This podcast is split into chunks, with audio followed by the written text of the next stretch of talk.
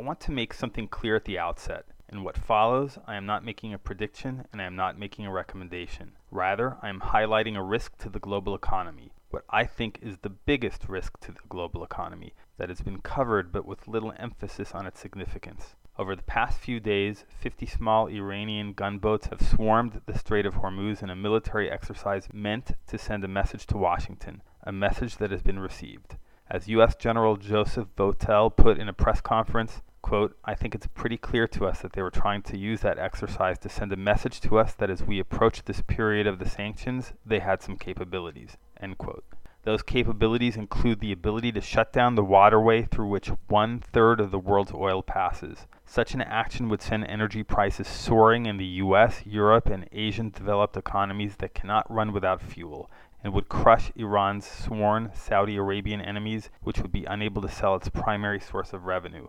Of course, shutting down the strait would prevent Iran from moving its oil as well. So why would Iran consider taking such a drastic step, and what might make it think twice about doing so? Let's first start with the second item. What might deter Iran? The Iranians are well aware that the U.S. Navy is dominant in the ironically named Persian Gulf and has the capability and quite possibly the will to destroy its regime. But the Iranian regime is increasingly desperate and might feel it has little left to lose. The Islamic Republic's biggest problem is that its public is losing its fear of its rulers. Large demonstrations occur daily in cities throughout the country, with protesters incensed about inflation running at around 130% and a currency in free fall. You think the Turkish lira is having a hard time, having lost 40% year to date? The Iranian rial has lost 70% just since May, and its future prospects look dim with the onset of U.S. economic sanctions.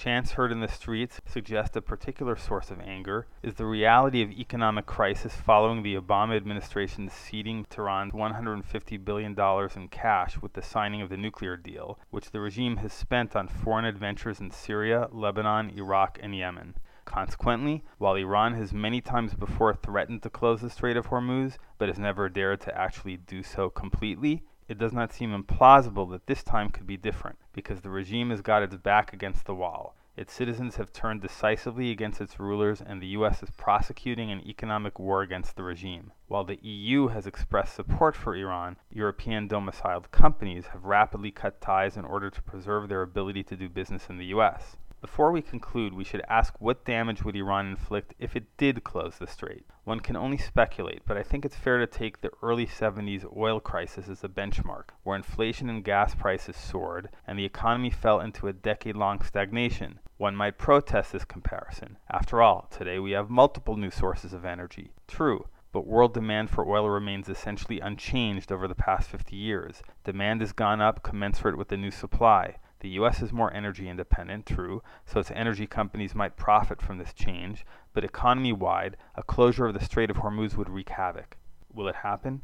Who knows? The Iranians have multiple reasons not to do so, including memories of a battle with the U.S. Navy in 1988 after Tehran only partially closed the strait to Iraqi shipping alone. The U.S. sunk the Iranian Navy in a single day, and suffered no casualties of its own. But Iran's military is far more capable today, which leaves room for these extreme strategic calculations, or miscalculations. So while the odds may not favor such a move, it is important that investors understand this risk in making their own calculations. This is Seeking Alpha's Gil Weinreich.